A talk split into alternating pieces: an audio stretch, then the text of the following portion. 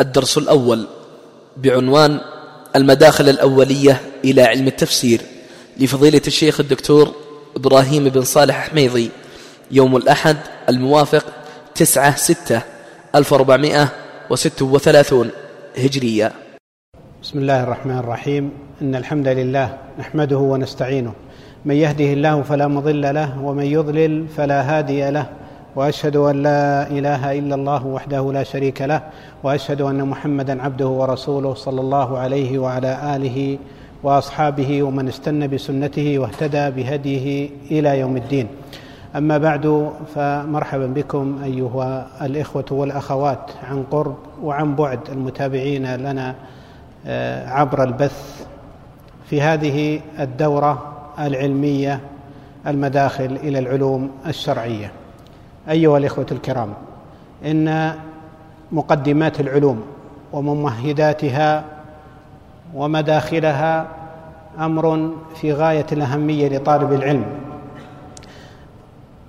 فطالب العلم إذا دخل في العلم آه، بعد مقدمات أساسية وبعد معرفة لأصول العلم ومواضع وموضوعاته وحكمه وماهيته وتاريخه ونشأته فإنه بإذن الله عز وجل آه، تتحصل له آه، ثمرات عديدة ويسلم من المقوع في مزالق كثيرة. أيها الإخوة معرفة مداخل العلوم ومقدماتها وممهداتها تحفظ الوقت. تحفظ الوقت حيث يعرف طالب العلم أقصر الطرق إلى الوصول إلى المقصود. ولا شك أن الوقت في حياة طالب العلم هو يعني أنفس ما يكون. وطالب العلم من أشد الناس حرصا على وقته. أه، وكم راينا وسمعنا من طلبة العلم من يقول يعني لو استقبلت من أمري ما استدبرت ما سلكت الطريق الفلاني في طلب العلم. ولما قرأت الكتاب الفلاني أه، أو لما نهجت النهج الفلاني أه، حيث مر بتجارب ربما تكون آه، خاطئة واجتهد اجتهادات في غير محلها. كذلك آه، آه، معرفة مداخل العلوم ومبادئها ومسائلها الأولية تحقق التميز العلمي لطالب العلم. ذلك أنه إذا كان على معرفة بالعلم وبأهم كتبه وقواعده والمآخذ عليه ومعرفة أبرز رجاله والمتخصصين فيه فإنه بإذن الله عز وجل يتميز علميا بحيث يقتني أفضل المراجع ويتتلمذ على أفضل الشيوخ. ويحفظ أجود المتون وهكذا. كذلك أيها الإخوة من ثمرات معرفة مداخل العلوم آه، ومبادئها آه، سلامة المنهج. سلامة المنهج ووضوح الطريق والسلامة من الأخطاء المنهجية والسلوكية آه، فإن طالب العلم حينما يدخل في كتب أهل العلم سيجد الغث والسمين في بطون الكتب. وربما أيضا دخل في مناهج تصد عن طلب العلم وفي مجادلات ومشكلات علمية ومنهجية تصرفه عن طلب العلم أو على الأقل عن النافع آه، من العلوم. ومن ثم قد يقع في متاهات وقد يخطي وقد يدخل في مزالق عقدية ومنهجية كثيرة. آه، العلماء اهتموا بهذه الأمور وهذه المبادئ وهذه المداخل وقالوا إن مبادئ كل علم عشرة وحثوا على معرفتها قبل الدخول في أي علم من العلوم. وألف العلماء في آداب طلب العلم آه، مؤلفات تعرضوا فيها لبعض آه، هذه المبادئ. كذلك كتب العلماء في مقدمات آه، مصنفاتهم بعض هذه المبادئ. وهذه التنبيهات وهذه المداخل. هناك مدخل عام أيها الإخوة والأخوات للعلوم كلها. هناك مدخل عام لم يدرج في هذه الدورة لعل الإخوة المنظمين اكتفوا بما سبق في دورات أخرى. حيث يعني نظمت أو عقدت محاضرات في مثلا آداب طالب العلم أو معالم في طريق طالب العلم أو مزالق طلب العلم أو نحو ذلك. لعله مكتوب بذلك. وإلا هناك ما يسمى بالمدخل العام للعلوم كلها تتعلق ب حفظ المتون والتدرج فيها وسلوك طالب العلم والعمل بالعلم والتعامل مع الأشياخ ومع الزملاء في مجلس التعليم وكذلك التعامل مع مع الكتب وتكوين المكتبة العلمية إلى غير ذلك وهو مدخل مهم بلا شك. وهناك مداخل خاصة لكل علم كل علم من العلوم الشرعية وغيرها. آه، ولكن الحديث هنا عن العلوم الشرعية آه، له مبادئ تتعلق بمعرفة آه، اسم هذا العلم ومسائله وحكمه وأهميته وثمرته ونشأته. وهذه كما أسلفت يعني إذا أدركها طالب العلم ولا سيما في بداية الطريق فإنها تنتج له وتثمر له ثمرات متعددة. كم رأينا أيها الإخوة من الأخطاء التي يقع فيها بعض الناس حينما لا يدركون أصول العلوم ومبادئها؟ وإذا دخلنا في علم التفسير فإننا يعني نجد يعني أخطاء كثيرة جدا لبعض المتقدمين والمتأخرين كانت بسبب عدم إدراك هذه المبادئ وهذه الأصول حيث يبنون بعض الأحكام ويجتهدون اجتهادات مخالفة لأصول هذا العلم وقواعده آه، المقررة وربما يأتي ذكر آه، بعض الأمثلة آه، فيما بعد إن شاء الله.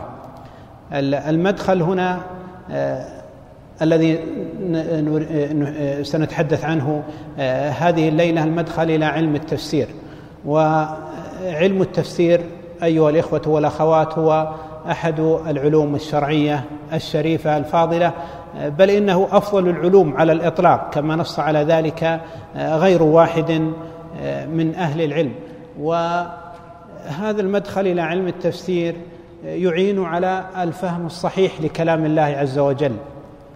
فإن كل مسلم ومسلمة يسعى إلى أن يفهم كلام الله عز وجل الذي هو أفضل الكلام وهو المصدر الأول من مصادر التشريع وهو المعجزة الكبرى للنبي الخاتم صلى الله عليه وسلم. كل مسلم يحب أن يفهم هذا الكلام فهما صحيحا وأن يفسره تفسيرا مطابقا لما أراده الله عز وجل. فهذا المدخل سيعينك بإذن الله عز وجل على فهم القرآن الكريم فهما صحيحا. وكذلك سيعرفك هذا المدخل بمناهج المفسرين واتجاهاتهم العقدية بحيث تتعامل مع هذه الكتب بفهم ووعي وتختار ما يناسبك. وتعرف ميزات آه، كل مفسر وما أخذ عليه. وكذلك هذا المدخل يعرفك بالمناهج المنحرفة في تفسير القرآن الكريم فإن هناك مناهج هناك مناهج منحرفة واتجاهات ضالة في التفسير. للمتقدمين والمتأخرين فمعرفة هذا المدخل يقيك بإذن الله عز وجل من هذا الانحراف ويجعلك تستفيد من بعض الكتب دون التأثر بما فيها من غوائل ومن مزالق. ولذلك كما أسلفت أثر كبير في الفهم الصحيح للقرآن الكريم والسلامة من الأخطاء في ذلك والعكس بالعكس. التفسير أيها الإخوة والأخوات هو آه، في اللغة البيان والإيضاح وأما في الاصطلاح فهو بيان معاني القرآن الكريم. هذا من أخصر التعريفات وأوضحها بيان معاني القرآن الكريم. وكل ما خرج عن هذا الحد فهو ليس من التفسير. ذلك أن كتب التفسير فيها استطرادات كثيرة ربما تتعلق باللغة أو تتعلق بالتاريخ أو تتعلق آه، بالأحكام الفقهية أو ما سوى ذلك. آه، فما آه، يعني خرج عن بيان معاني القرآن الكريم فليس من التفسير. والتفسير هو من أفضل العلوم بل هو أفضلها على الإطلاق وقد نص على ذلك غير واحد من أهل العلم. كما قال الراغب الأصفهاني أشرف صناعة يتعاطاها الإنسان تفسير القرآن. وبيان ذلك أن شرف الصناعة إما بشرف موضوعها أو بشرف غرضها أو لشدة الحاجة إليها. وإذا عرف ذلك قال فصناعة التفسير قد حازت الشرف من هذه الجهات كلها. ويقول ابن الجوزي آه، رحمه الله ولما كان القرآن العزيز أشرف العلوم آه، كان الفهم لمعانيه أوفى الفهوم لأن شرف العلم بشرف المعلوم. ويقول ابن جرير رحمه الله إني لأعجب ممن آه، قرأ القرآن ولم يعلم تأويله يعني تفسيره كيف يلتذ آه، بقراءته. آه، حينما نعرف هذا المعنى أو هذا الشرف لعلم التفسير فإننا نعرف خطأ من من يقصر في تعلم تفسير القرآن الكريم أو يزهد في ذلك.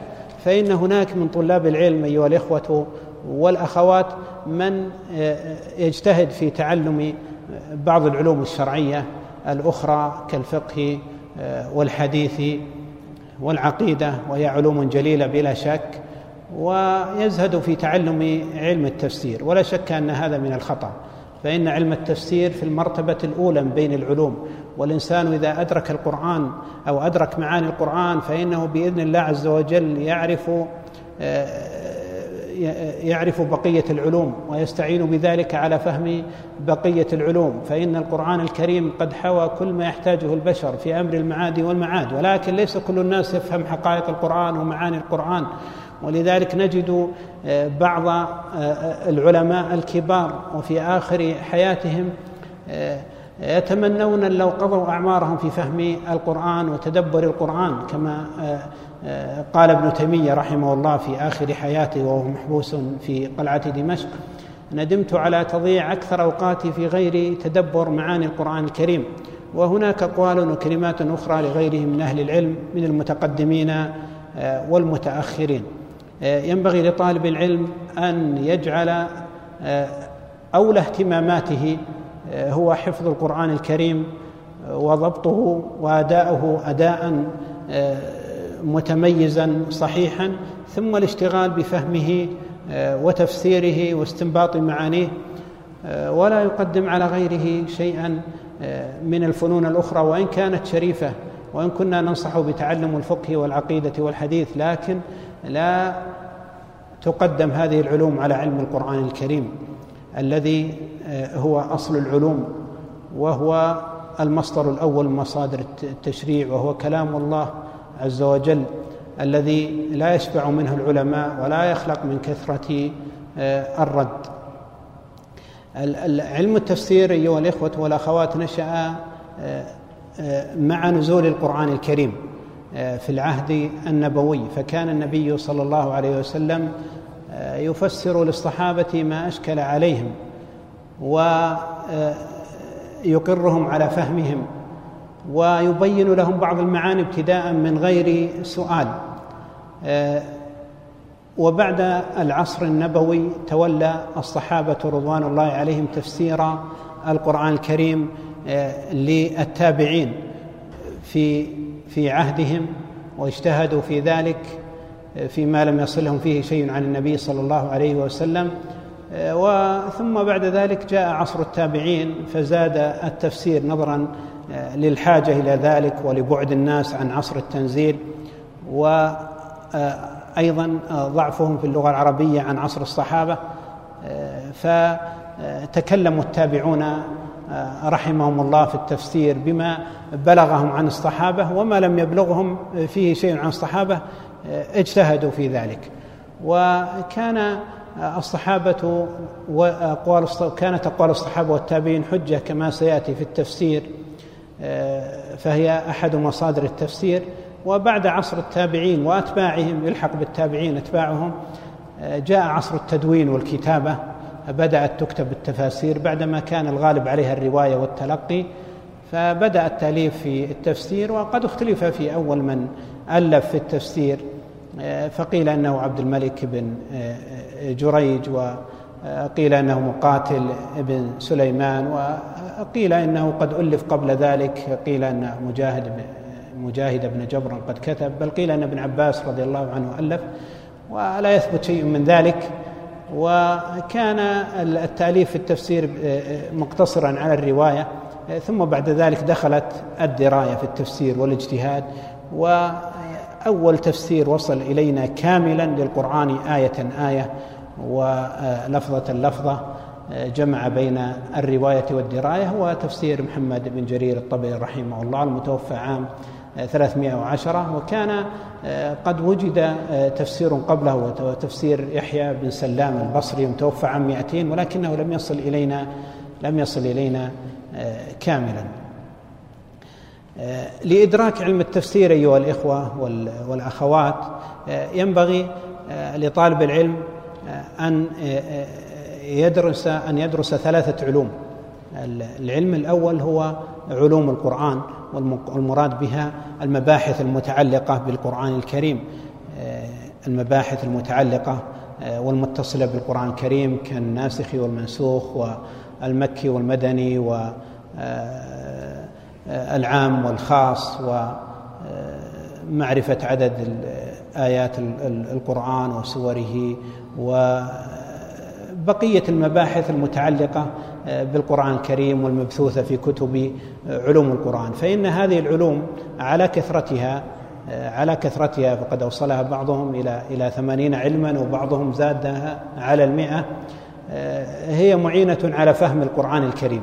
علوم القرآن تعين على فهم القرآن فهما صحيحا وأيضا تقي بإذن الله من الخطأ والانحراف في ذلك. العلم الثاني هو علم أصول التفسير وهي الأسس والمقدمات التي تعين على فهم القرآن الكريم وتوضح الطرق المنحرفة في ذلك. وهو ما سنتحدث عنه بالتفصيل في هذه الليلة.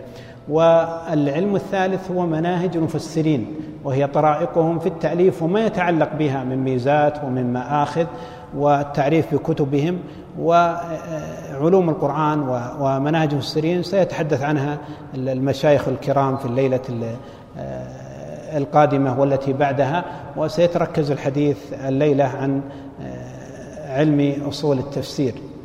فأصول التفسير أيها الإخوة هو يعني مركب من كلمتين مركب إضافي يعني أضيفت كلمة أصول إلى تفسير. والأصل هو الأساس وما آه، يبنى عليه غيره ويطلق في أصول الفقه على الدليل وعلى الأصل آه، المستصحب. وأما التفسير فهو في اللغة يعني الإيضاح والبيان واصطلاحا بيان معاني القرآن الكريم كما تقدم. والمراد بعلم أصول التفسير باعتباره آه، فنا على علم من علوم آه، القرآن هو آه، الأسس والمقدمات العلمية التي تعين على فهم القرآن الكريم عرفه بذلك الدكتور مساعد الطيار وعرفه بعضهم الدكتور فهد الرومي بأنه العلم الذي يتوصل به العلم الذي يتوصل به إلى الفهم الصحيح للقرآن الكريم العلم الذي يتوصل به إلى الفهم الصحيح للقرآن الكريم ويكشف الطرق المنحرفة آه، والضالة في آه، التفسير ويكشف الطرق المنحرفة والضالة آه، في التفسير. وموضوعه هو الأسس والقواعد التي تعين على فهم القرآن. وثمرته كما تقدم فهم القرآن فهما صحيحا فهم القرآن فهما صحيحا والسلامة من الوقوع في الخطأ آه، والضلال في تفسيره. وهو من أفضل العلوم علم أصول التفسير من أفضل العلوم لأن شرف العلم بشرف المعلوم ولما كان علم أصول التفسير متعلقا بكتاب الله وبفهم كلام الله الذي هو أشرف العلوم كان هذا العلم من من أفضل العلوم. وحينما نعرف أن هذا العلم فاضل أيها الإخوة وأنه من أفضل العلوم فمعنى هذا ينبغي أننا نحرص على تعلمه وعلى اقتناء الكتب المؤلفة فيه وعلى تقديمه في الطلب وعدم الاشتغال بما هو أنزل رتبة منه زهدا فيه لأنه كما تقدم أيها الإخوة هناك من طلاب العلم من يظن ان أن علم التفسير وأصول التفسير أمر سهل وأمر مدرك وأنه يكفي الإنسان أن يقرأ تفسيرا من التفاسير ويدرك معاني القرآن الكريم. ولا شك أن هذا خطر. علم التفسير علم واسع ودقيق ويحتاج إلى قواعد وإلى أصول ومقدمات بل إنه يحتاج إلى من الإنسان أن يتعلم عدة علوم لكي يدرك علم التفسير. آه، إنك تجد في تفسير القرآن الكريم وكتب التفسير اللغة وأصول الفقه والعقيدة والأحكام وغير ذلك. في الأسبوع الماضي يعني التقيت بأحد القراء المشهورين خارج المنطقة وهو متخصص يعني تخصصا يعني آه، اكاديميا في الفقه. ويقول أنا قلبي أنا متخصص في الفقه ودرس الفقه في الجامعة ولكن قلبي مع مع القرآن والتفسير وأدرس الفقه وكأني مدفوع وإذا كلفت بتدريس مادة القرآن الكريم أو علوم القرآن فأنا آه، أدرسها وأنا منشرح الصدر وإذا طلب مني محاضرة يعني خارجية فأنا أختار شيئا يتعلق بالقرآن الكريم. فقلت ما الذي أدخلك في آه، في هذا التخصص الفقه ما دام ميولك ورغبتك في القرآن. فقال أني استشرت أحد المشايخ فأشار علي ب وكان هذا الشيخ متخصصا في الفقه فأشار علي ب يعني التخصص في علم الفقه وهو علم شريف بلا شك ولا ولا نحطه من من هذا العلم كلا. وقال لي هذا الشيخ يعني اجعل يعني القرآن من اهتماماتك الشخصية ورغباتك الذاتية وأجعل تخصصك الأكاديمي ودراساتك العليا في الفقه فيقول أنا الآن أدركت أني أخطأت الحقيقة وأنا أريد أن أنتقل إلى إلى إلى قسم القرآن والتفسير فما فهل النظام يسمح بذلك؟ الشاهد أيها الإخوة إنه, إنه بعض الناس قد لا يهون من شأن القرآن معاذ الله يعني أو التفسير ولكنه يظن أن أن هذا أمر سهل وأن مجرد قراءة كتاب قراءة كتاب من كتب التفسير تكفي ويقول أنا أجعل جهدي مثلا في في علم آه، علل الحديث أو الفقه أو أصول الفقه ونحو ذلك. آه، أنا أكرر أن هذه العلوم شريفة ولكن لا يعني هذا الاهتمام بها آه، الزهد في في القرآن الكريم حفظا وضبطا وتفسيرا وتدبرا. وعملا موضوعات علم أصول التفسير يمكن يعني كثيرة أيها الإخوة وربما تختلف فيها الأنظار نظرا لتداخل علم أصول التفسير بعلوم القرآن. فإن علم أصول التفسير هو أحد أحد علوم القرآن. علم أصول التفسير أحد علوم القرآن ولكنه انفصل عنها يعني نظرا لاتساعه في هذا الوقت ولشدة الحاجة إلى إلى دراسته ولأهميته انفصل عنها كعدد من علوم القرآن التي انفصلت كعلم القراءات مثلا. بل إن التفسير نفسه هو أحد علوم آه، القرآن. آه، أعود وأقول يمكن إجمال إجمال موضوعات علم أصول التفسير في ثلاثة موضوعات أو ثلاث أقسام آه، رئيسة. القسم الأول هو أو هي مصادر التفسير مصادر التفسير وهي المراجع والمظان والمآخذ التي يؤخذ منها علم التفسير. والقسم الثاني آه، اختلاف المفسرين وأسبابه والإجماع في التفسير والتعامل مع الخلاف آه، الموجود في كتب المفسرين. والقسم الثالث قواعد التفسير. القسم الثالث هي آه، قواعد التفسير ويندرج تحت هذه الأقسام عدد عدد من العلوم يندرج تحت هذه الأقسام عدد آه، من العلوم. و أما مصادر هذا التفسير آه، أو علم أصول التفسير يعني المراجع والكتب التي تعرضت وذكرت فيها مباحثه آه، فهي كثيرة. ويمكن يمكن تقسيمها آه، إلى أقسام. القسم الأول مقدمات المفسرين مقدمات المفسرين. فإن كثيرا من كتب التفسير وضع لها مقدمات مقدمات علمية فيها تنبيهات وقواعد وضوابط ينبه عليها المفسر. ومن هذه المقدمات مقدمة تفسير ابن جرير الطبري ومقدمة تفسير ابن عطية ومقدمة تفسير الماوردي ومقدمة تفسير القرطبي ومقدمة تفسير ابن جزي الكلبي التسهيل وأيضا من الكتب التفسير المعاصر التي لها مقدمات نفيسة تفسير ابن عاشور وتفسير الشنقيطي رحمة الله على الجميع. فهذه المقدمات حوت مسائل من مسائل أصول التفسير كما أن فيها أيضا بعض بعض علوم القرآن بعض علوم القرآن. ذلك أنه كما أسلفت لم يتميز يعني لم تتميز مباحث أصول التفسير عن مباحث علوم القرآن إلا في هذا العصر ربما. فمقدمة التفسير من المظان والمراجع ولذلك ينبغي لطالب العلم أن يهتم بمقدمة التفسير. ليس المراد بالمقدمة هي خطبة الكتاب لأن هناك خطبة وهناك مقدمة الخطبة الذي يبدأها بالحمد والصلاة على النبي صلى الله عليه وسلم ويبين يعني مراده من هذا الكتاب ويضمنها بعض الدعوات.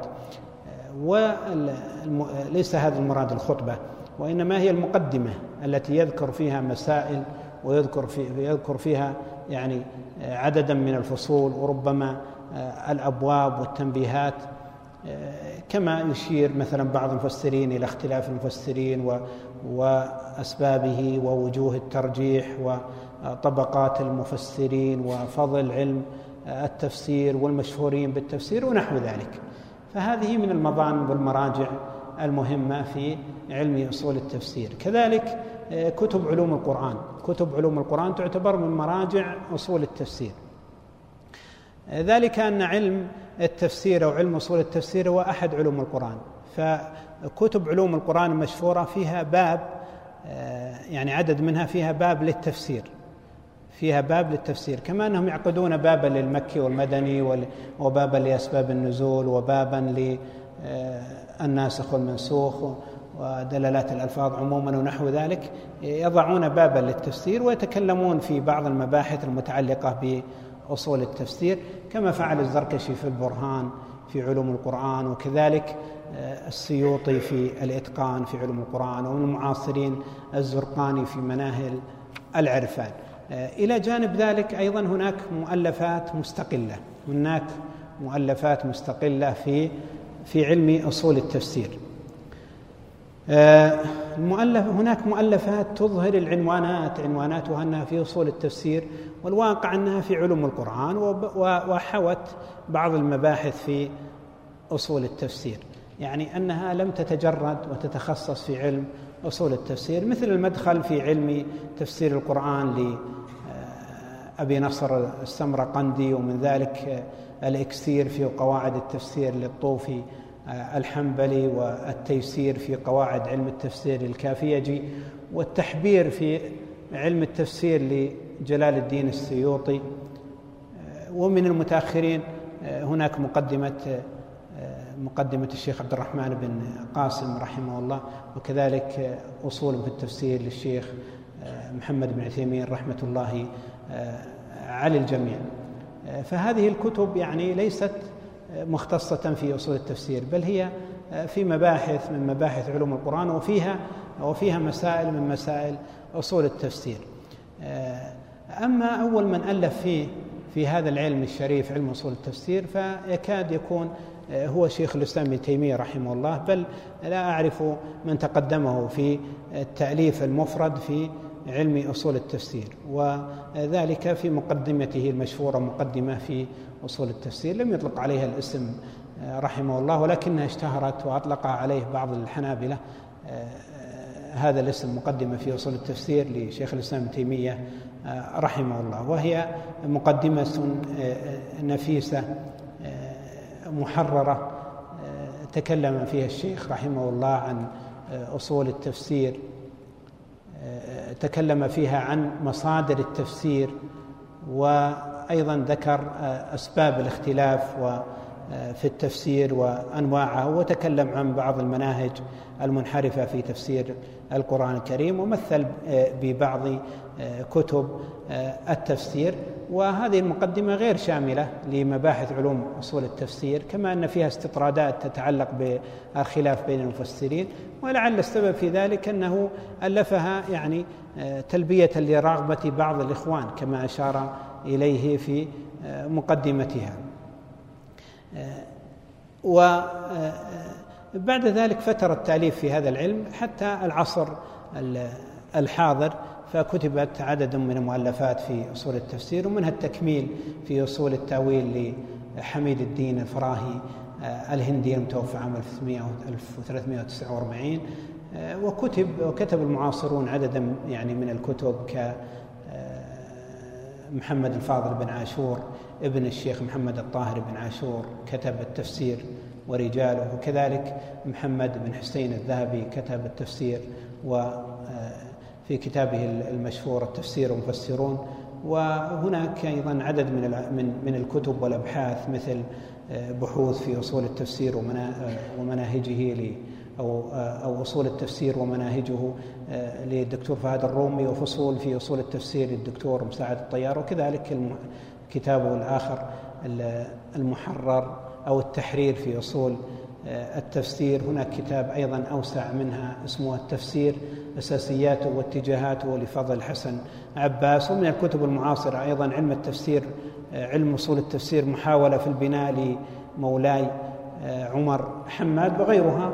من المؤلفات. يعني أضحى هذا العلم في هذا العصر آه، يعني آه، الحاضر له مؤلفات خاصة وأضحى مادة مقررة في كثير من من الجامعات والمعاهد ولذلك يعني ينبغي الإفادة من هذه الكتب المعاصرة في تعلم هذا العلم مع الإفادة من الكتب المتقدمة ومقدمات التفاسير وكذلك يعني ما كتب في كتب في علوم القرآن. يمكن اختيار أحد هذه الكتب وقراءته. يمكن حضور درس خاص في أصول التفسير. لا يكفي الولوج مباشرة إلى إلى كتب التفاسير دون مقدمات وقواعد ولا سيما إذا أراد الإنسان أن يقرأ آه، قراءة خاصة ولا سيما إذا أراد أن يقرأ الإنسان آه، قراءة آه، خاصة. أما من يعني أراد أن يقرأ على شيخ يبين له يعني غوامض الكتاب ويشرح له بعض المشكلات وينبهه على أخطاء بعض المؤلفين فالأمر في ذلك يعني سهل لكن كون الإنسان يعني يدخل في كتب التفسير المطولة التي قد تحوي بعض الأخطاء دون أصول وقواعد فقد يقع في الخطأ أو يقلد صاحب هذا الكتاب ولا سيما في المسائل العقدية فيقع في الخلل والزلل.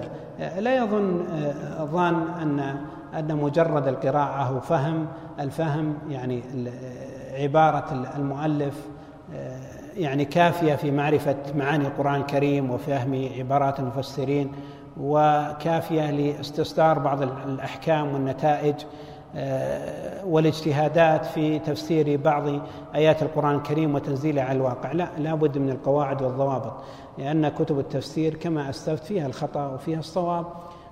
أيضا أحيانا قد يخطي القارئ والطالب والدارس في تنزيل يعني هذه المعاني القرآنية على الواقع. وقد رأينا يعني عددا من الأخطاء في هذا والانحرافات في التفسير.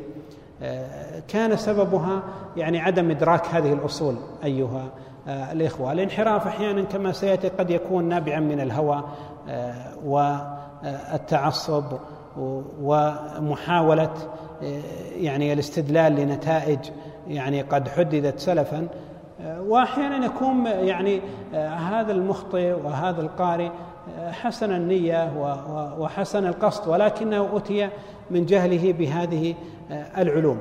ولذلك نرى أو رأينا عددا من الأخطاء في تفسير القرآن الكريم سواء في الأبحاث أو في الدراسات أو في المحاضرات.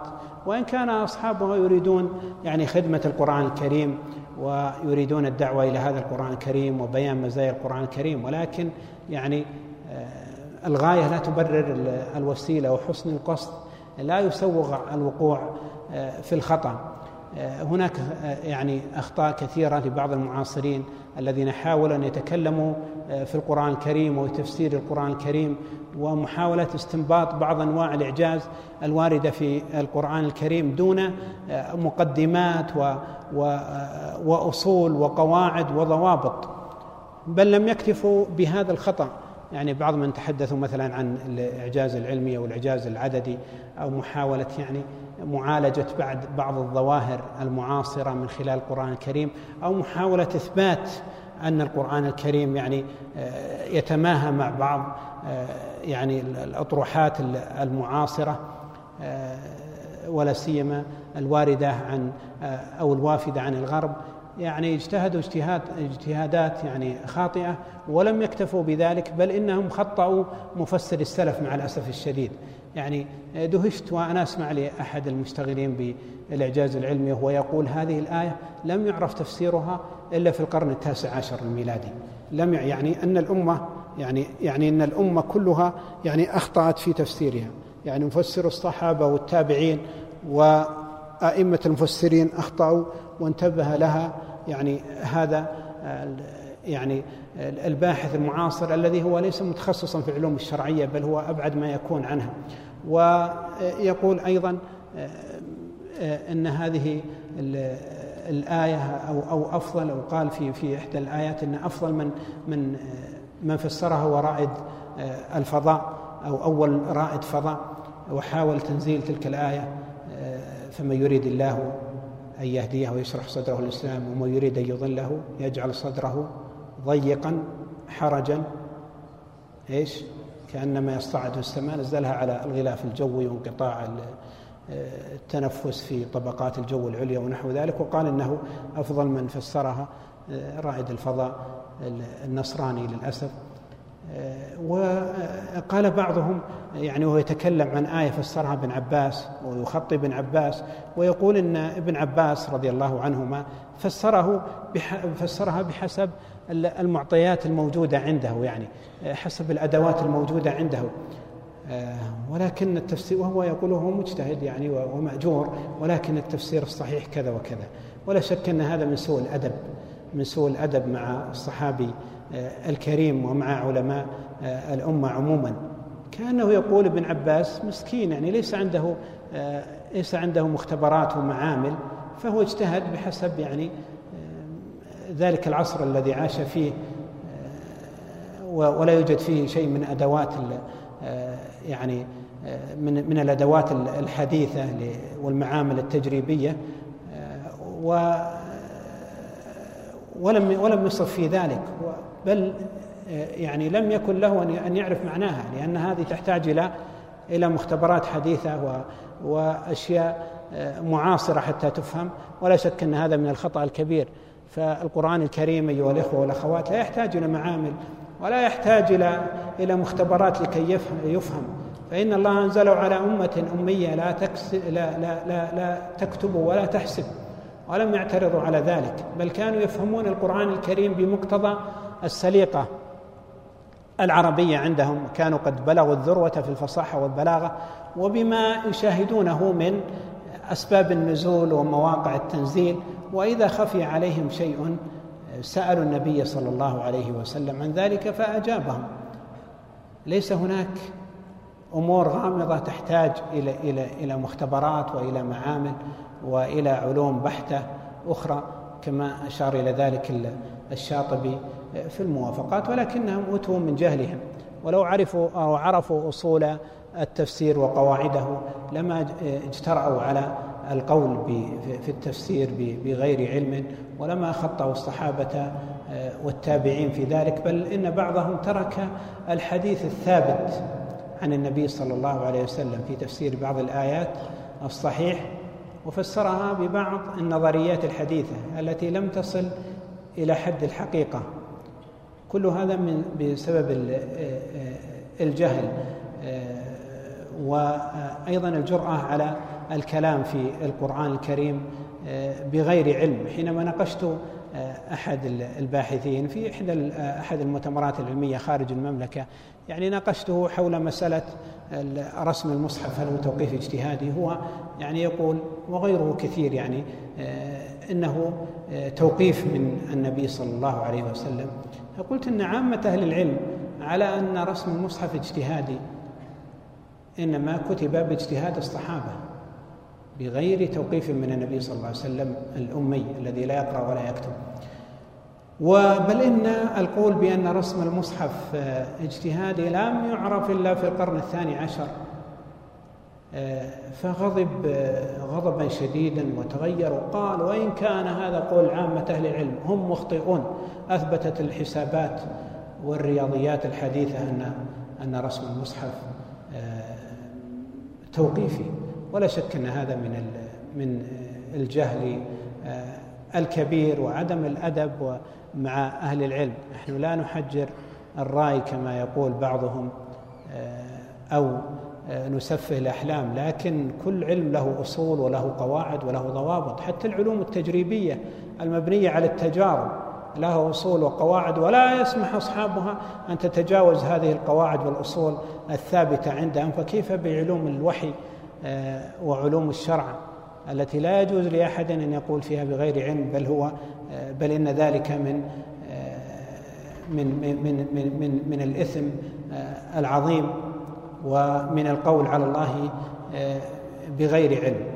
وخلاصة ما تقدم أيها الإخوة أن هناك مبادئ ومداخل وممهدات للعلوم عموما ولعلم التفسير خصوصا ينبغي لطالب العلم أن يهتم بها وأن يعرفها حتى يفهم القرآن الكريم فهما صحيحا ويسلم من الوقوع في الأخطاء ويسلم من الوقوع في الأخطاء العلمية سواء كانت الأخطاء موجودة في كتب التفسير أو كانت هذه الأخطاء جديدة من صنعه هو ومن اجتهاده ونظره الخاطئ. إذا عرف الإنسان هذه الأصول عموما وعلوم القرآن آه، يعني على سبيل آه، العموم فإنه بإذن الله عز وجل يستطيع أن يقرأ آه، كتب التفسير قراءة مثمرة ويسلم من الوقوع في الخطأ وأن أيضا يكون عنده قدرة على الاستنباط الصحيح بإذن الله عز وجل. نكتفي بهذا القدر في هذه الجلسة الأولى ونكمل في الجلسة الثانية إن شاء الله ما تبقى. إن كان هناك سؤال حول ما تقدم فالمجال مفتوح. تفضل.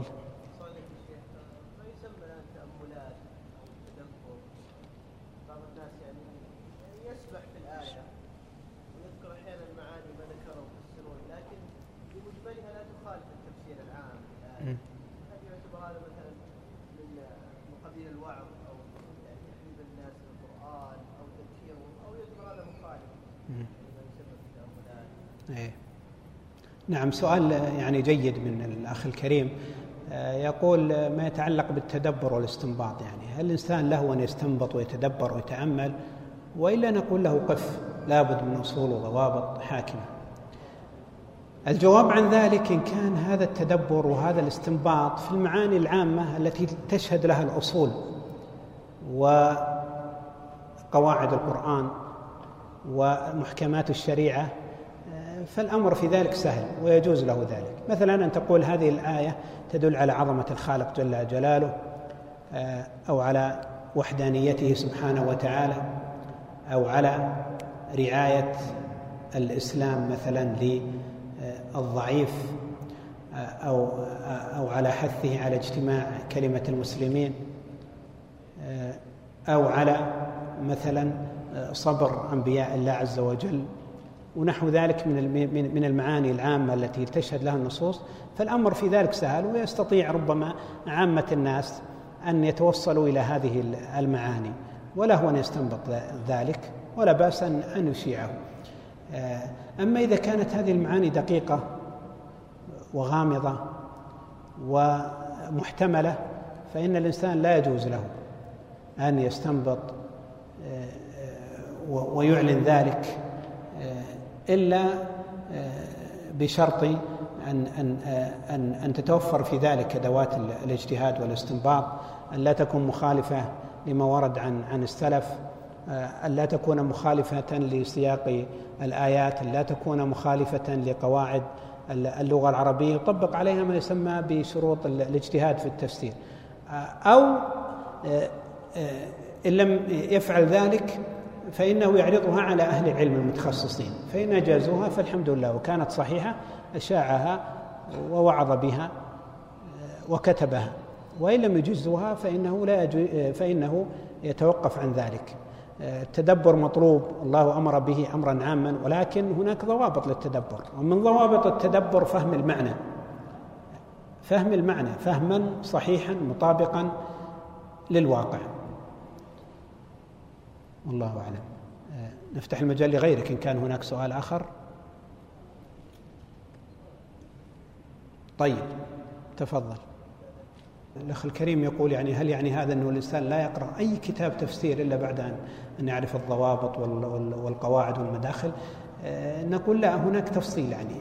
إن أرى إن كان هذا الكتاب كتاب التفسير من المختصرات الواضحات السليمة من من من الأخطاء من الأخطاء والانحرافات آه، فالأمر واسع لذلك لك أن تقرأ لك أن تقرأ أحد المختصرات كالتفسير الميسر أو المختصر في التفسير أو تفسير الشيخ عبد الرحمن بن سعدي أو غيرها وإن لم تتعلم. آه، آه، ولكن آه، يعني التوسع في في التفسير والرجوع إلى المراجع المتنوعة وكتب التفسير المت... الموسعة وكذلك الاجتهاد في في في في معرفة المعاني أو ربما تدريس التفسير أو الاستنباط منه والكتابة في ذلك هذه لابد من معرفة هذه آه، الأصول. لأنه أحيانا آه، الإنسان قد لا يتيسر له ولا سيما في أوائل الطلب آه، وكذلك صغار السن أن أن أن أن يدرس أصول التفسير دراسة وافية. فنقول إذا إذا قرأت كتابا مختصرا نقيا سليما فالحمد لله لا بأس في ذلك لا بأس في ذلك. ولكن لا بد أن تجعل من ضمن منهجك العلمي الذي تطمح إليه وتلتزم به يعني دراسة أصول آه، التفسير ومداخل آه، يعني مداخل علم التفسير وعلوم القرآن. طيب إذا نكتفي بهذا القدر ونكمل إن شاء الله في الجلسة الثانية والله أعلم وصلى الله وسلم على نبينا مرحبا بكم مرة أخرى. في الجلسة الثانية من هذا اللقاء المبارك المداخل إلى علم التفسير. كان الحديث في الجلسة الأولى عن أهمية معرفة مبادئ العلوم ومداخلها ومبادئ ومداخل علم التفسير خصوصا. وتحدثنا عن هذا العلم وعن فضله وعن موضوعاته وعن علم أصول التفسير وأهم مصادره وعن فضله وعن آه، موضوعاته. وذكرنا بعض التنبيهات المتعلقة آه، بهذا الموضوع. ونواصل الحديث عن الموضوعات الأساسية في علم أصول التفسير.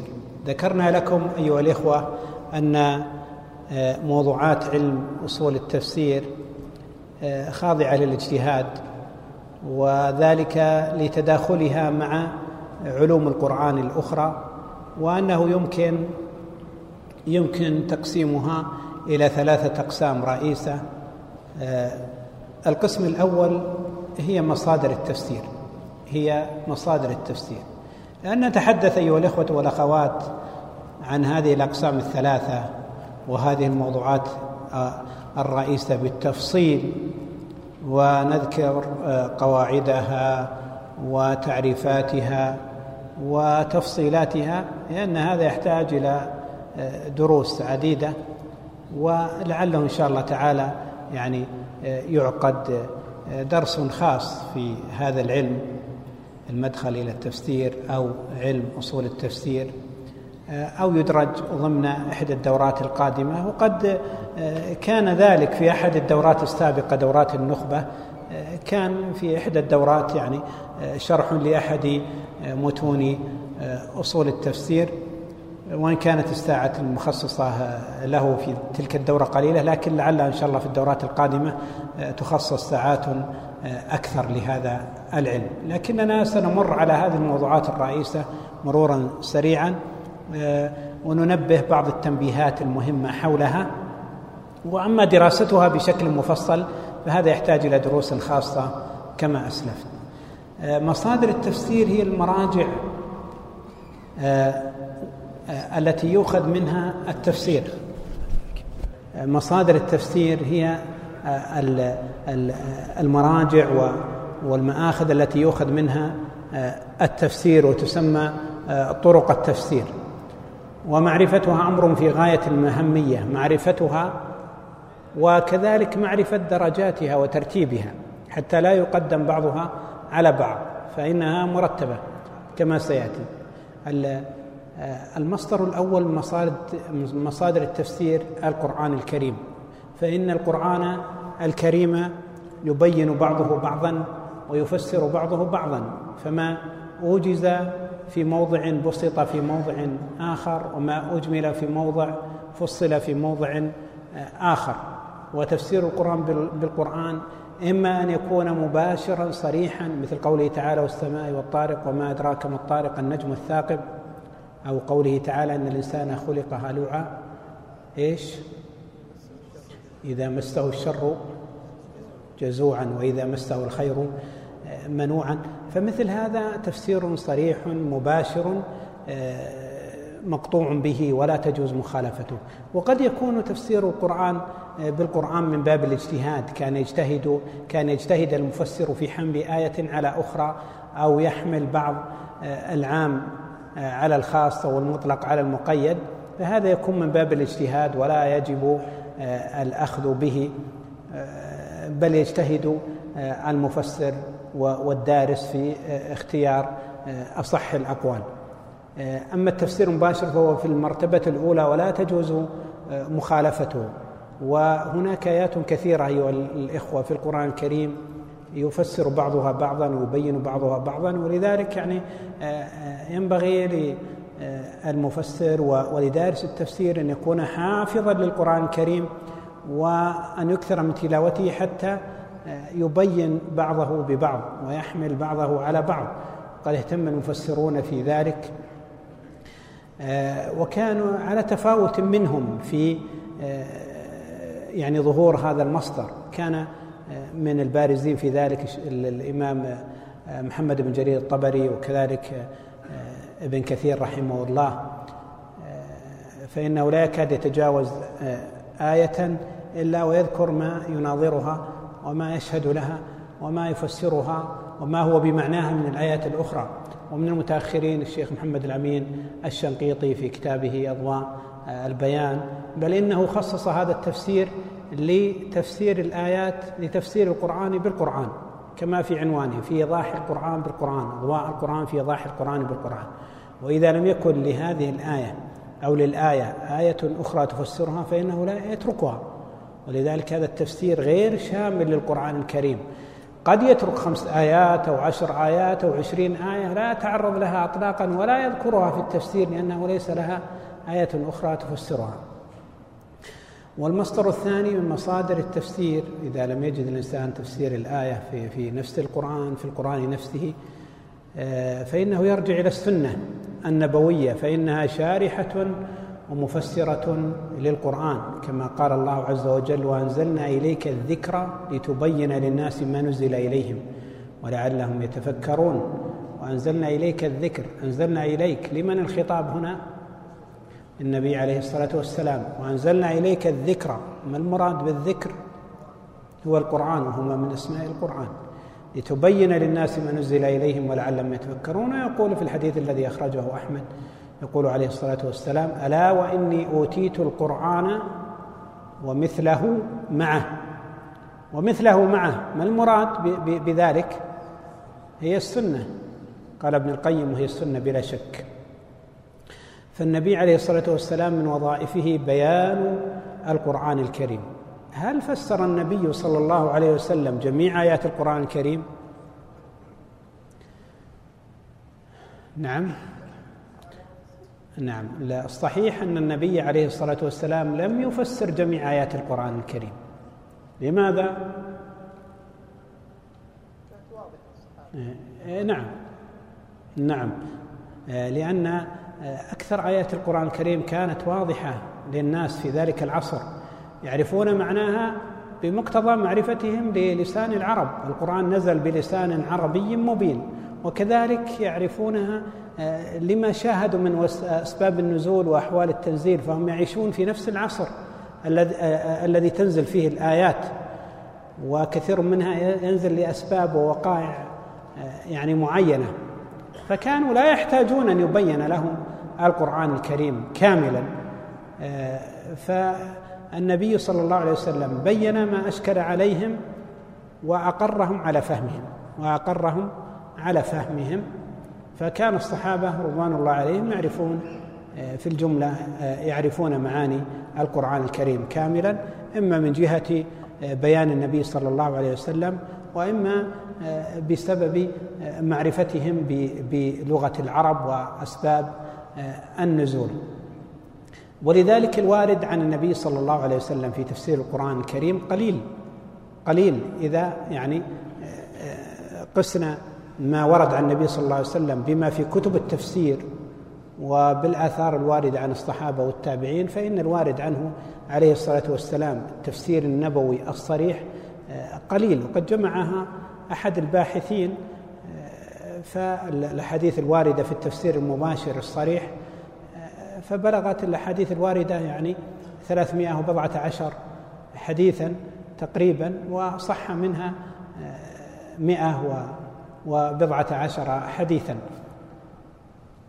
ولكن السنة عموما السنة التي هي أقوال النبي صلى الله عليه وسلم وأفعاله وتقريراته هي مبينة للقرآن الكريم. السنة عموما تبين القرآن الكريم. هناك أيها الإخوة تفسير صريح.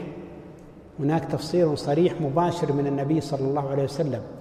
كما في حديث عدي بن أبي حاتم في المسند آه، أن النبي صلى الله عليه وسلم قال إن المغضوب عليهم اليهود وإن الضالين النصارى. وكما في حديث آه، عقبة بن عامر أن النبي صلى الله عليه وسلم قال وأعدوا لهم ما استطعتم من قوة ألا وإن القوة الرمي ألا وإن القوة الرمي ألا وإن القوة الرمي. وكما ورد آه، أيضا أن عن عائشة أن النبي صلى الله عليه وسلم قال آه، يعني ذلك أدنى ألا تعولوا وتفتقروا. آه، فمثل هذه يعني تفاسير صريحة مباشرة. النبي عليه الصلاة والسلام أراد أن يبين معنى الآية. وهناك تفسير القرآن بالسنة أن يعمد المفسر إلى بيان آية من, من آيات القرآن الكريم بالسنة النبوية. مثل يعني تفسير الأمر بالصلاة وأقيموا الصلاة وآتوا الزكاة واركعوا مع الراكعين بصلاة النبي صلى الله عليه وسلم الثابتة عنه الثابتة في في في في, في الصحاح والتي قال صلوا كما رأيتموني أصلي فصفة صلاة النبي صلى الله عليه وسلم هي بيان لقوله تعالى وأقيموا الصلاة كيف نقيمها؟ هل ورد في القرآن عدد الركعات؟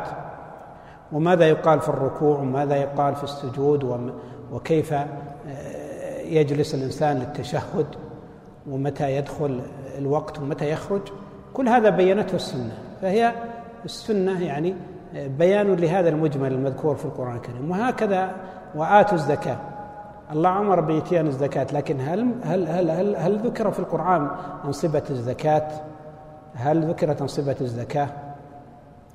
والأموال التي تجب فيها الزكاة مثلا بالتفصيل ومقدار الواجب في كل صنف من الأصناف بينته السنة.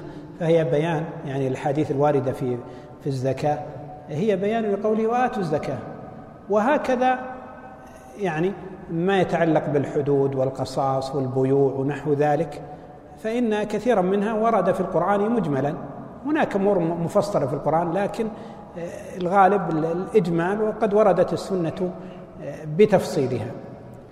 آه، فتفسير القرآن بالسنة كثير يعني. يعني السنة الواردة بيانا للقرآن الكريم السنة السنة العملية والتقريرية والقولية كثيرة يعني.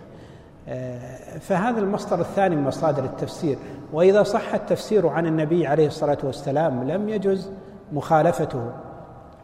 لم يجز مخالفته. إذا صح التفسير عن النبي صلى الله عليه وسلم وكان نصا في في بيان الآية لا يجوز لأحد أن يخالفه. لا يجوز لأحد أن يخالفه. وهناك يعني بعض المسائل المتعلقة بهذا الموضوع. هل يجب أن يكون أو يشترط أن يكون الحديث صحيحا أو يستدل بالحديث الضعيف؟ يعني هناك تفاصيل لا يسع المقام لذكرها الأظهر الله أعلم أن الحديث الضعيف إذا كان في بيان المعنى وليس في إثبات العقائد والأحكام فإنه يستدل به ويكون أمارة من الأمارات ودليلا من الأدلة.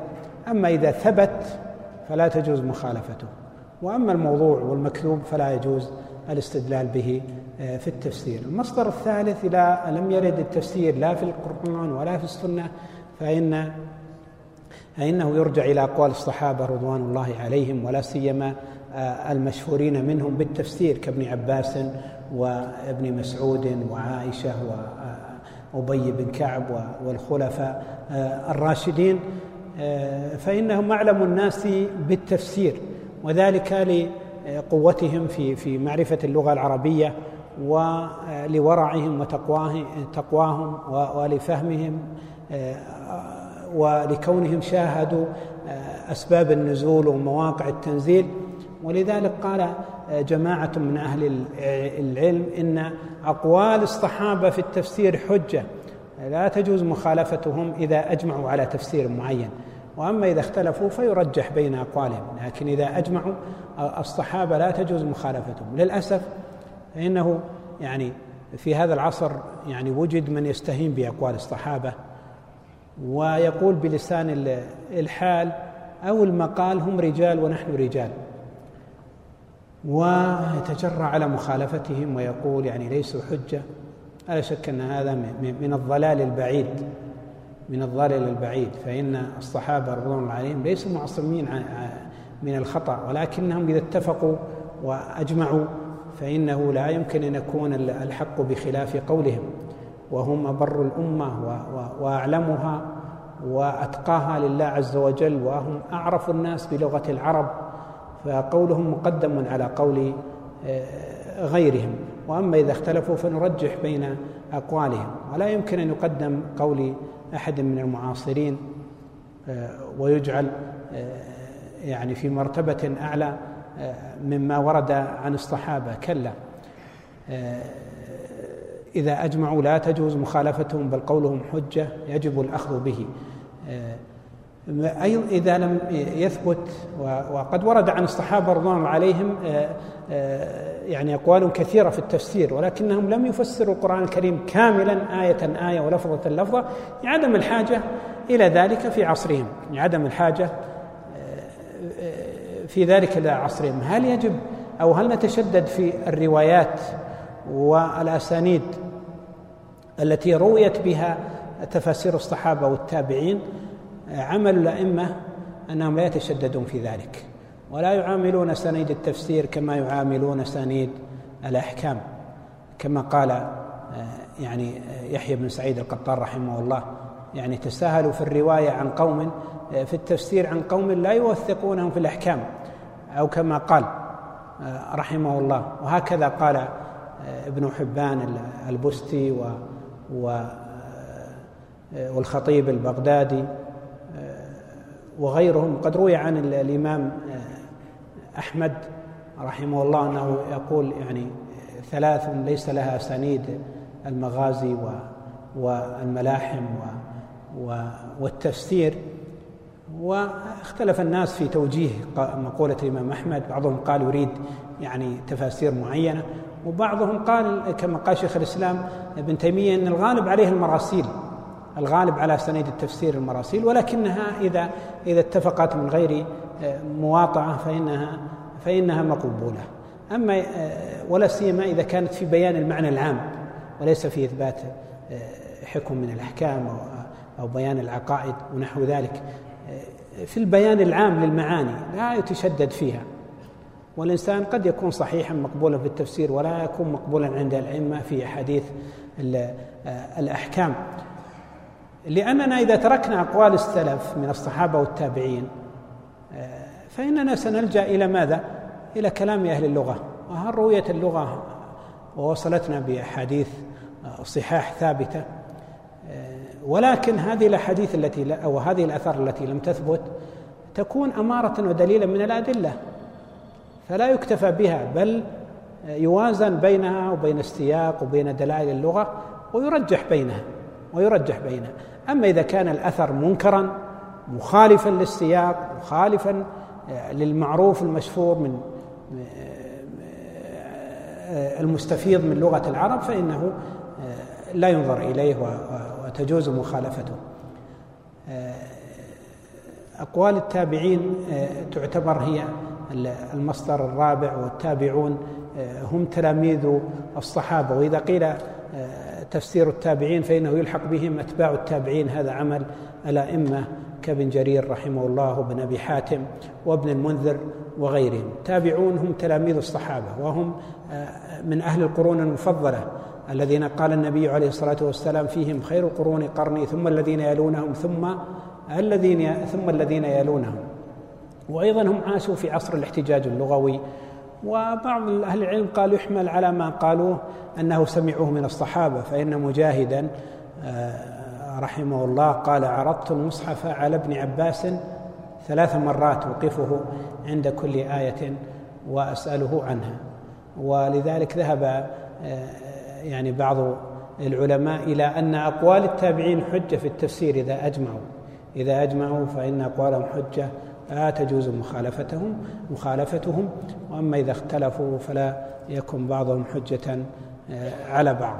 المصدر الخامس اللغة العربية. اللغة العربية فإنها من مصادر التفسير. والقرآن نزل بلسان عربي مبين. وكان العرب في عصر التنزيل يفهمون القرآن بمقتضى سليقتهم العربية كما أسلفت يعني. بالإضافة إلى إلى إلى إلى أسباب النزول ومواطن التنزيل. ولذلك يفسر القرآن بلغة العرب مع الأخذ بالاعتبار أن أن أن هذا المصدر متأخر. فينظر قبل قبل النظر في في في في في كلام أهل اللغة ينظر في ماذا؟ في المصادر التي قبله يعني في في تفسير القرآن بالقرآن وفيما ثبت عن النبي صلى الله عليه وسلم وفي أقوال الصحابة والتابعين. فلا ترد أقوال السلف بسبب باللغة العربية. ويقال والله آه، هذا ثابت في اللغة فإذا نفسر القرآن به بغض النظر عن أقوال آه، آه، الصحابة والتابعين. أليس كل ما ثبت في اللغة يصح تفسيرا؟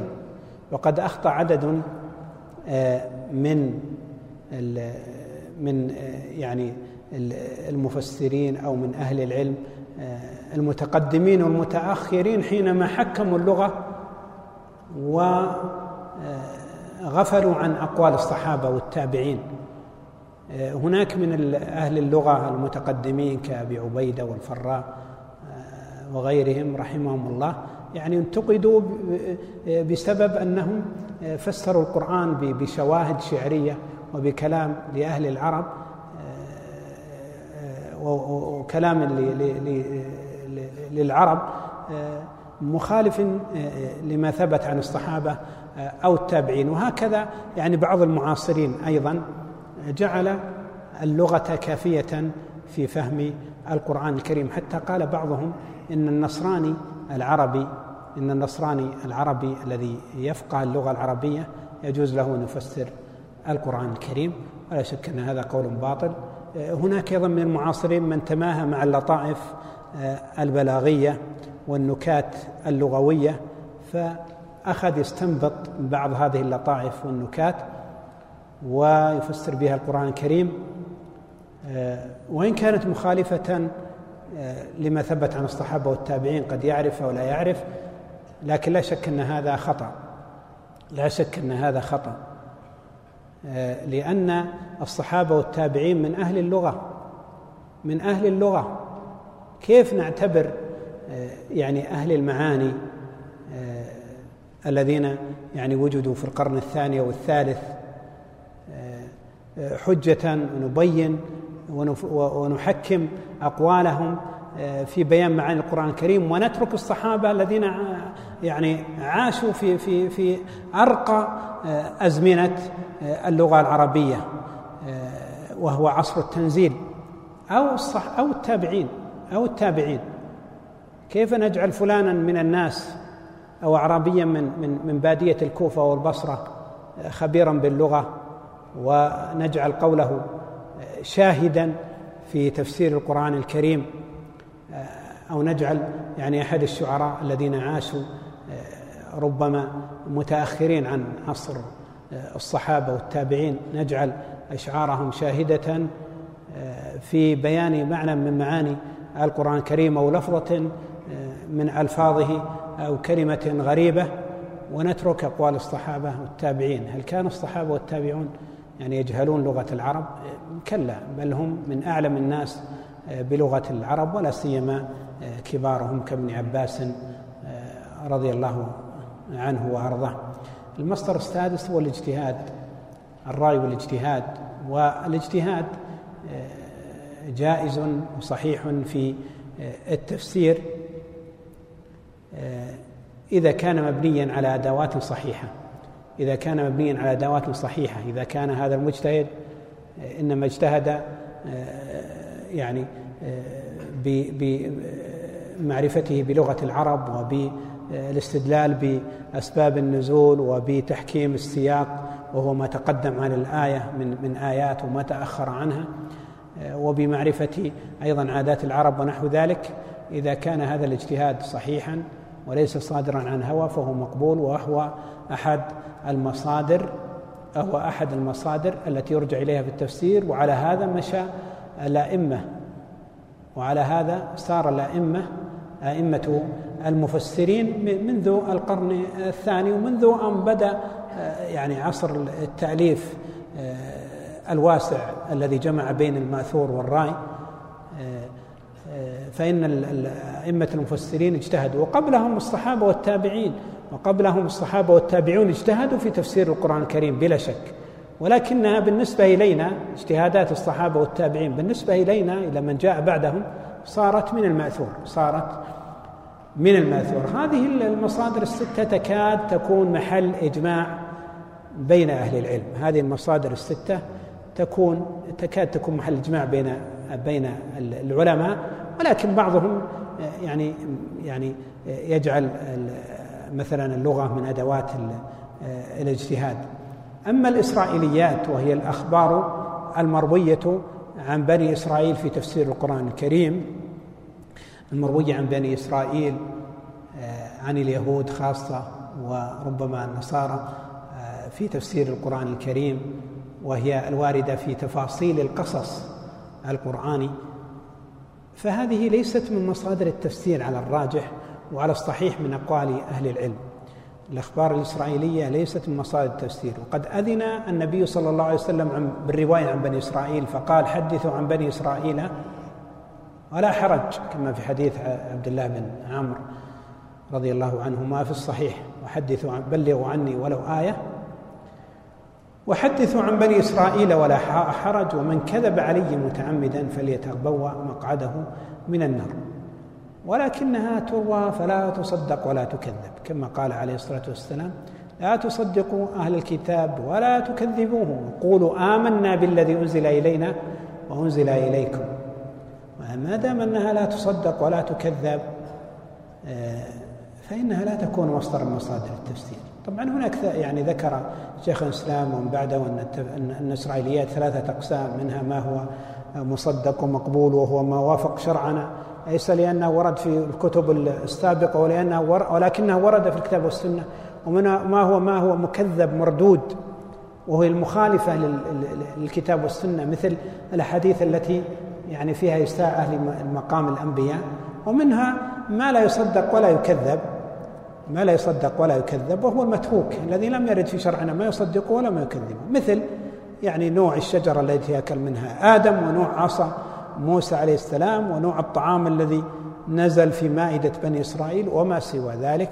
وهذا الذي أذن آه، في التحديث به وهو موجود بكثرة في كتب التفسير ولكن المفسرين من الصحابة والتابعين ومن بعدهم إنما رووا عنهم لأنه ورد الإذن في ذلك.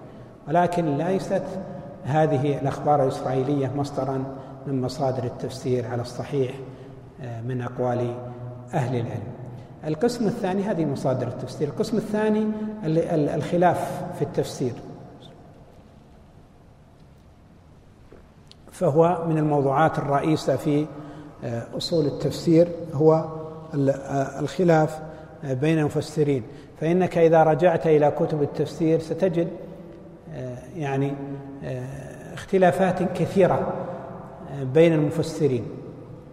فلا بد أن تعرف أسباب هذا الخلاف والموقف من هذا الخلاف وأنواع هذا الخلاف حتى يعني لا تضيق ذرعا بهذا الخلاف ولا تستغرب وحتى أيضا يكون لك منهج صحيح في التعامل مع الخلاف. الخلاف أمر طبعي آه، بسبب اختلاف آه، يعني طرائق التفكير ودرجات الفهم بين الناس. وهو موجود يعني في هذه الأمة. وإذا عرف الناس كيف يتعاملون مع الخلاف فإن هذا الخلاف يكون رحمة.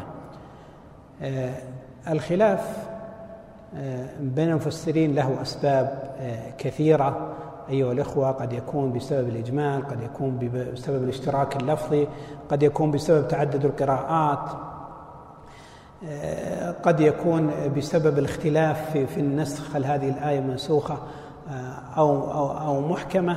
هناك أسباب عديدة وصلها بعضهم إلى عشرين سببا للخلاف فليست يعني ناتجة ولله الحمد عن عن عن الهوى. عند مفسري أهل السنة عند مفسري أهل السنة. وإنما هي راجعة لهذه الأسباب المشار إليها. والخلاف بين المفسرين نوعان أو قسمان اختلاف تضاد واختلاف تنوع. والغالب على الخلاف كما ذكر شيخ الإسلام تيمية بين المفسرين هو اختلاف التنوع. اختلاف التضاد هما القولان المتضادان الذي اللذان لا يمكن الجمع بينهما لا يمكن الجمع بينهما وهذا قليل ولله الحمد. مثل الخلاف في قوله تعالى والمطلقات يتربصن بأنفسهن ثلاثة قرون. ما المراد بالقر؟ نعم قيل الحيض وقيل الطهر. هل يمكن الجمع بين هذين القولين؟ ما يمكن قولان متضادان. إما نقول الحيض وإما الطهر والعدة تختلف في ذلك. العدة تختلف في ذلك. آه وكذلك في نفس آيات الطلاق آه آه قال الله تعالى إلا أن يعفون أو يعفو الذي بيده عقدة النكاح. هل هو هل هو الولي ولي المرأة أو هو الزوج؟ هل هو ولي؟ هذا اختلاف يعني اختلف فيه المفسرون والاختلاف في ذلك اختلاف تضاد. إما أن يكون الزوج وإما أن يكون آه، ولي المرأة. وهذا اختلاف تضاد لا بد من آه، الترجيح بين آه، القولين. واختلاف أما اختلاف التنوع فهي الأقوال المختلفة التي يجوز أن يجمع بينها يجوز أن يجمع بينها. ويكون خلاف المفسرين إما من باب اختلاف العبارات كما في قوله تعالى اهدنا الصراط المستقيم. بعضهم قال آه، القرآن الكريم بعضهم قال اتباع النبي صلى الله عليه وسلم وبعضهم قال آه، وبعضهم قال هو الإسلام. وهناك أقوال يعني أخرى في هذا. هي اختلاف عبارات ويمكن الجمع بينها. فإن الإنسان لا يمكن أن يكون مسلما إلا وهو يؤمن بالقرآن ويتبع النبي صلى الله عليه وسلم ولا يمكن أن يتبع النبي صلى الله عليه وسلم إلا وهو مؤمن بالقرآن فهي اختلاف عبارات بين المفسرين يمكن الجمع بينها. واحيانا يكون من باب ذكر المثال ولا وليس الحصر كما في قوله تعالى ثم لتسألن يومئذ آه، عن النعيم هل هو آه، المراد بالنعيم المحسوس أو هو اتباع الشرائع أو نعمة آه، السمع والبصر وغير ذلك هذه الأقوال يمكن الجمع بينها ويمكن الحمل على الجميع فيقال المراد عموم النعيم المراد عموم النعيم وهكذا في قوله تعالى ثم أورثنا الكتاب الذين اصطفينا من عبادنا فمنهم ظالم لنفسه ومنهم مقتصد ومنهم سابق بالخيرات والمراد بالسابق بالخيرات هناك أقوال متعددة يمكن الجمع بينها والأخذ بها جميعا. معرفة الموقف من خلاف المفسرين أيها الإخوة أمر يعني مهم. فإن الإنسان إذا عرف أسباب الخلاف وهل هذا الخلاف من اختلاف التضاد أو من اختلاف التنوع وكيفية الترجيح والتعامل بين هذه الأقوال فإنه بإذن الله يتوصل إلى القول الصحيح ويسلم من من من من إنكار بعض الأقوال الصحيحة والاستخفاف بها. فإن بعض الناس نتيجة للجهل بهذا الموضوع ربما يخطي بعض الأقوال وهي صحيحة أو ربما يستغرب كيف يقول يعني المفسر الفلاني إن المعنى كذا وكذا ويحصر هذه الآية في معنى دقيق والظاهر من لفظها العموم. إذا عرف إن المراد التمثيل وذكر النوع فهنا بإذن الله يزول الإشكال. كما في قوله تعالى والذين لا يشهدون الزور هناك أقوال كثيرة تزيد على العشرة في معنى الزور وبعضها خاص يعني كما قال بعضهم عياد المشركين.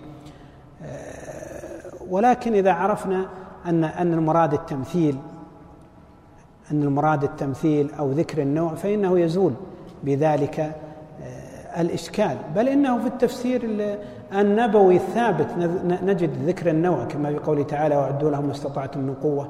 ألا وإن القوة الرمي ليس المقصود حصر القوة بالرمي.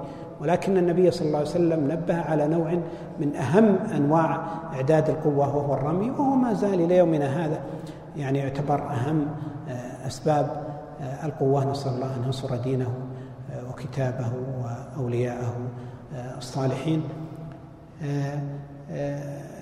اذا أيها الإخوة الخلاف بين المفسرين يعني أحد من الموضوعات يعني أصول التفسير المهمة ويتعلق به موضوع آخر وهو الإجماع في التفسير. وهو الإجماع في التفسير. فإن هناك آه، من المعاني التفسيريه ما هو مجمع عليه بين أهل العلم. بل إن آه، الأصل ولله الحمد الإجماع يعني. ولكن النص على الإجماع في كتب التفسير قليل بلا شك. النص على الإجماع يعني قول المفسر إن هذا المعنى مجمع عليه آه، قليل. وذلك يعني لأن المفسرين لا يحتاجون إلى النص على الإجماع إلا في مواطن. ما يحتاج يقول المفسر ان ان إن المراد بالأرض هذه التي نمشي عليها وهذا محل إجماع والمراد بالسماء هي هذا الأفق الذي فوقنا وهو محل إجماع والمراد بالماء هو هذا السائل المعروف وهو محل إجماع. هذه مجمع عليها ومعروف بداهيا ولا يحتاج النص عليها ولكنهم ينصون يعني ينص بعض المفسرين على الإجماع في المسائل التي هي محل إشكال وخلاف. وإذا ثبت وأجمع المفسرون على معنى آية من الآيات فلا يجوز مخالفته. لا يجوز مخالفة إجماع آه، المفسرين. وقد ورد عنهم الإجماع على على معاني آه، يعني عديدة. منها إجماعهم على أن المراد بقوله تعالى لا ريب فيه لا لا شك فيه بوجه من الوجوه. مثل الإجماع على أن المراد بقوله تعالى وسيجنبها الأتقى الذي يؤتي ماله يتزكى أن المراد به أبو بكر الصديق رضي الله عنه. وهكذا. أما آه، عند الاختلاف فإن كان الخلاف من باب اختلاف التنوع فإنه يجمع بين الأقوال. وتحمل الآية على ما قيل فيها. إذا كان إذا أمكن إذا أمكن يعني حمل الآية على هذه الأقوال كما في الخلاف في الصراط وفي, النعيم وفي الظالم لنفسه فإنها تحمل هذه الأقوال آه، آه، يعني آه، المتعددة جميعا يجمع بين هذه الأقوال وتجعل جميعا تفسيرا لهذه الآية من باب ذكر النوع أو المثال. وأما في اختلاف التضاد فيلجأ إلى الترجيح بين الأقوال. يلجأ إلى الترجيح بين الأقوال وهناك يعني عدة أوجه للترجيح. قد يرجح بالسنة وقد يرجح أقوال الصحابة وقد يرجح بالسياق وهناك عدد من المرجحات. ولكن الإنسان ينبغي أن يتأدب آه، عند الترجيح ولا يجزم إلا عند برجحان قول من الأقوال إلا عند توفر الأدلة. الواضحة الصريحة في ذلك. وإذا لم يتبين لك الراجح من الأقوال فتكل العلم إلى الله وتقول الله أعلم أو تذكر ترجيحات المفسرين وتحيل عليهم. القسم الثالث من آه، أقسام أصول التفسير قواعد التفسير. قواعد التفسير وهو آه، من الموضوعات المهمة جدا لطالب العلم. القواعد آه، هي جمع قاعدة وهي الأساس والمراد بها اصطلاحا حكم كلي يتعرف به على جزئياته حكم كلي يتعرف به على أحكام الجزئيات. صاغها العلماء تيسيرا وتسهيلا آه، لطلاب العلم لطلاب العلم. فإنك يعني هذه القاعدة الكلية تستفيد منها في مسائل كثيرة جدا. مثلا في الفقه يعني هناك بعض القواعد تستخدمها في كافة آه، يعني كتب وفروع وفصول الفقه كقاعدة مثلا المر بمقاصدها أو مثلا لا ضرر ولا ضرار. فمثل هذه القاعدة تحتاجها وتوظفها في جميع أبواب آه، الفقه ومن ثم يسهل عليك يعني يسهل عليك حفظ قاعدة من كلمتين أو ثلاث وتطبقها في في جميع أبواب آه، الفقه. ولذلك يحرص العلماء على صياغة هذه القواعد صياغة سهلة واضحة بحيث أن الإنسان يحفظها بسهولة. قواعد التفسير هي الأحكام الكلية آه، التي يستعان بها على آه، فهم القرآن واستنباط معانيه الأحكام الكلية التي يستعان بها على آه، فهم القرآن واستنباط معانيه. وبعضهم يقسمها إلى قسمين بعضهم بعض المعاصرين يقسمها قسمين فيقول القواعد التفسير وقواعد الترجيح. القواعد العامة للتفسير وهي القواعد العامة التي تستخدم في آه، بيان القرآن الكريم.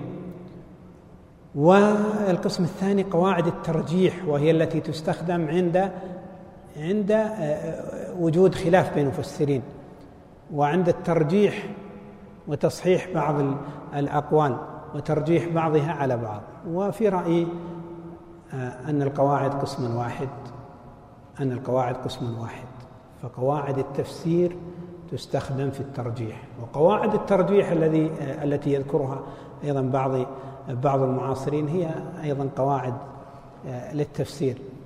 فهما آه، في رأيي آه، قسم واحد. من القواعد يعني هناك يعني لا بأس أن نضرب بعض الأمثلة.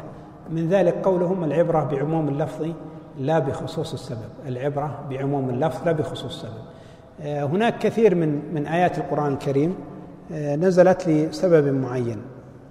نزلت لسبب معين كآية التيمم أو آية آه، الظهار أو آية الحرابة أو غير ذلك. فهل آه، الحكم خاص في من نزلت فيه هذه الآيات؟ أو هو عام أو هو عام في في كل من توفر فيه هذه هذا السبب. الجواب الثاني على تفصيل في ذلك يعني بين الأصوليين لكن نحن لا لسنا في مقام التفصيل. فالعبرة بعموم اللفظ لا بخصوص سبب. كل من ظاهر من امرأته مثلا آه، فإنها يأخذ حكم الظهار الوارد في سورة المجادلة إلى أن تقوم الساعة. وهكذا التيمم فإنه سائغ لكل من عدم آه، الماء أو عجز عن استعماله إلى أن تقوم الساعة. وهكذا بقية آه، يعني آه، الآيات التي نزلت لأسباب معينة. كذلك من من الأمثلة نذكرها نظرا ل يعني ضيق الوقت سردا من القواعد الأصل في الآية الإحكام. فلا يقال بالنسخ إلا عند وجود دليل ثابت في ذلك. الأصل الإحكام وليس النسخ. الأصل في الآيات القرآن أنها محكمة غير منسوخة. كذلك ليس كل ما صح في اللغة يصح في التفسير. هناك أحيانا بعض الألفاظ القرآنية لها معاني في اللغة العربية لكن لا يجوز أن تفسر بها. لا يجوز أن تفسر بها لأنه الوارد عن الصحابة والتابعين أو سياق الآيات يدل على أن المراد به المعنى اللغوي المعين وليس المعنى الآخر الذي يجوز لغة. فإن بعض الآيات قد يكون اللفظ مشتركا ومستعمل في أكثر من معنى. أيضا من القواعد أنه إذا أمكن حمل الآية على جميع الأوجه الواردة فيها فإنها تحمل عليها جميعا. بعض الآيات قد يرد فيها أكثر من قول ولكن معنى الآية واسع. يمكن أن ينتظم هذه المعاني فتحمل عليها جميعا.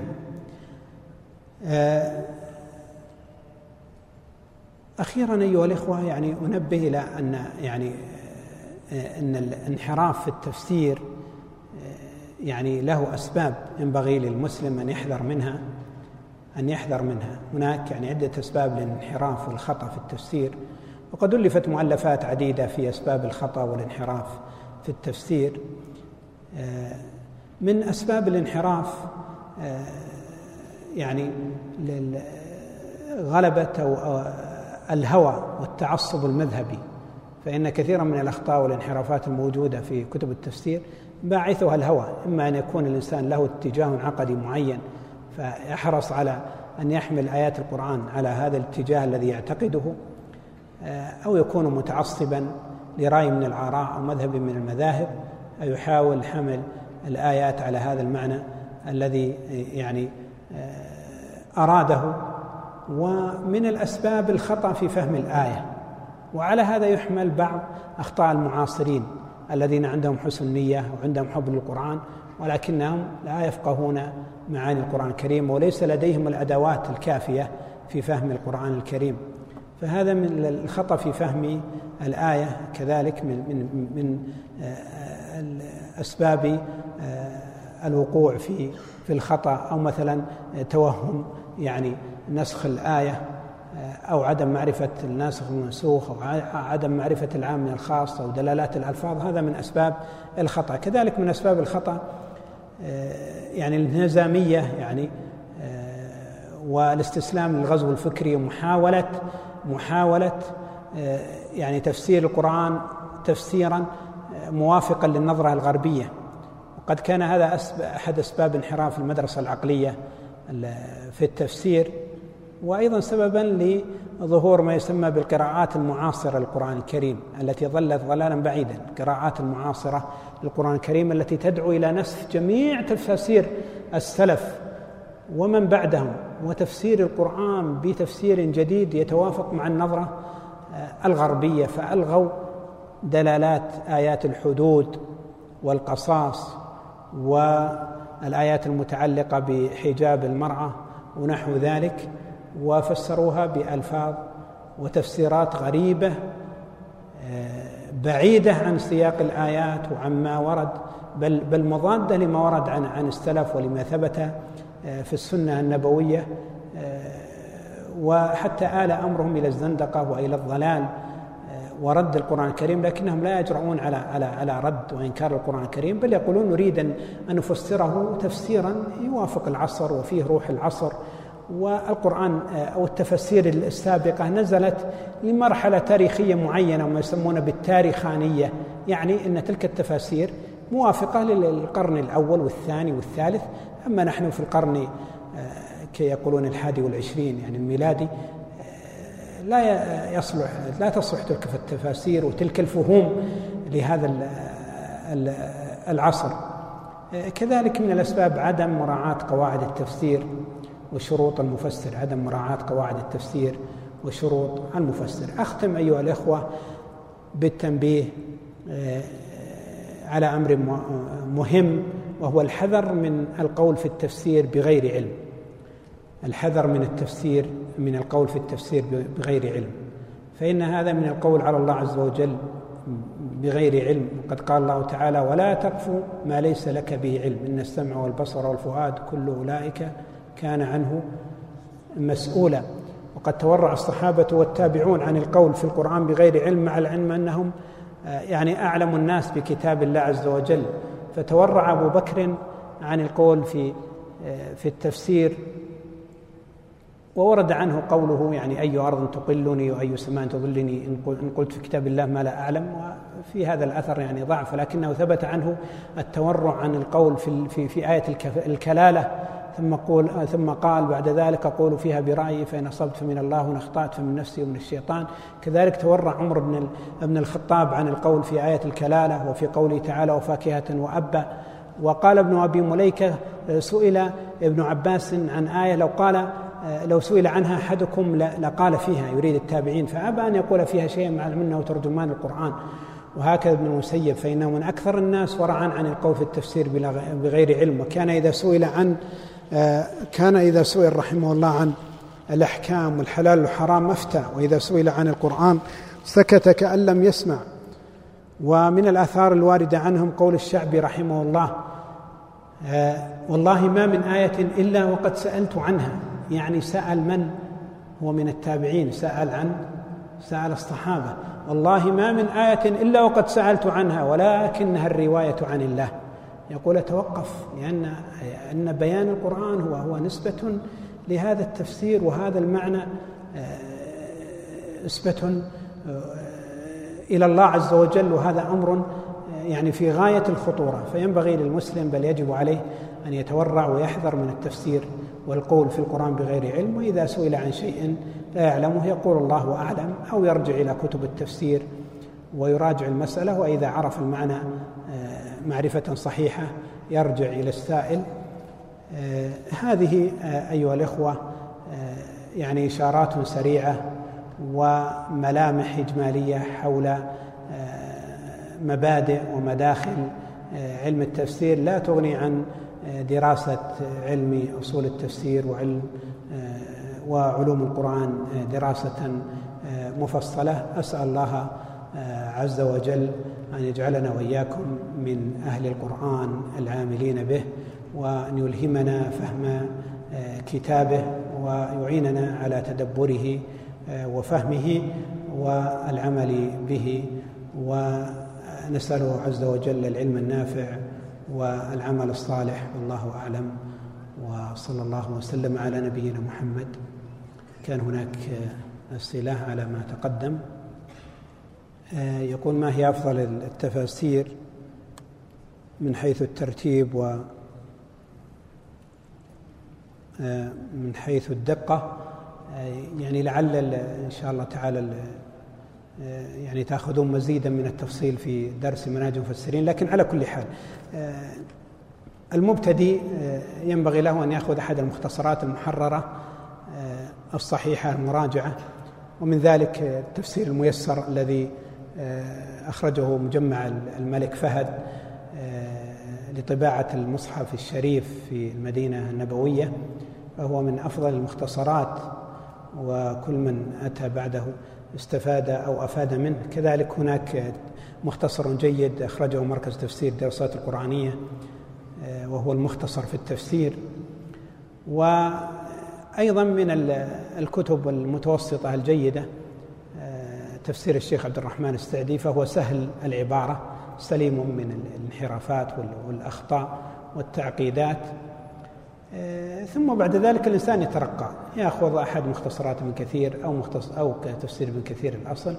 آه، ثم آه، يعني يترقى ويقرأ بعد ما يعرف أصول التفسير يقرأ في كتب التفاسير الموسعة ومن أوسعها وأفضلها تفسير ابن جرير وإن كان المراد البحث أو إن كان المراد يعني آه، مجالا معينا من مجالات التفسير فيرجع إلى الكتب آه، الخاصة بذلك. فإن كان يريد البلاغة فيرجع إلى مثلا تفسير الزمخشري أو تفسير أبي السعود أو أو أو, أو محمد الطاهر بن عاشور.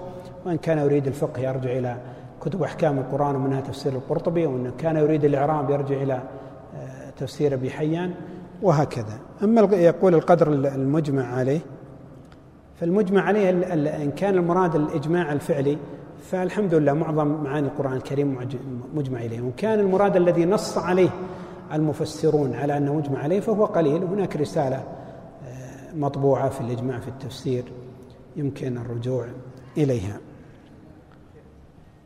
نعم. إيه. لا يعني الأخ يسأل عن المهندس علي منصور كيالي.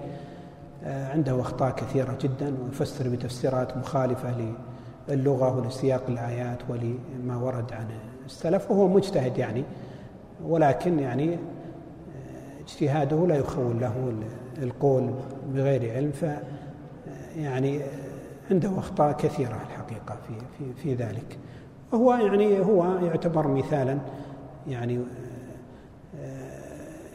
لأمثلة كثيرة يعني في الساحة المعاصرة ممن يعتنون ب يعني وجوه من الإعجاز الحديثة دون النظر إلى أصول وقواعد التفسير. نعم.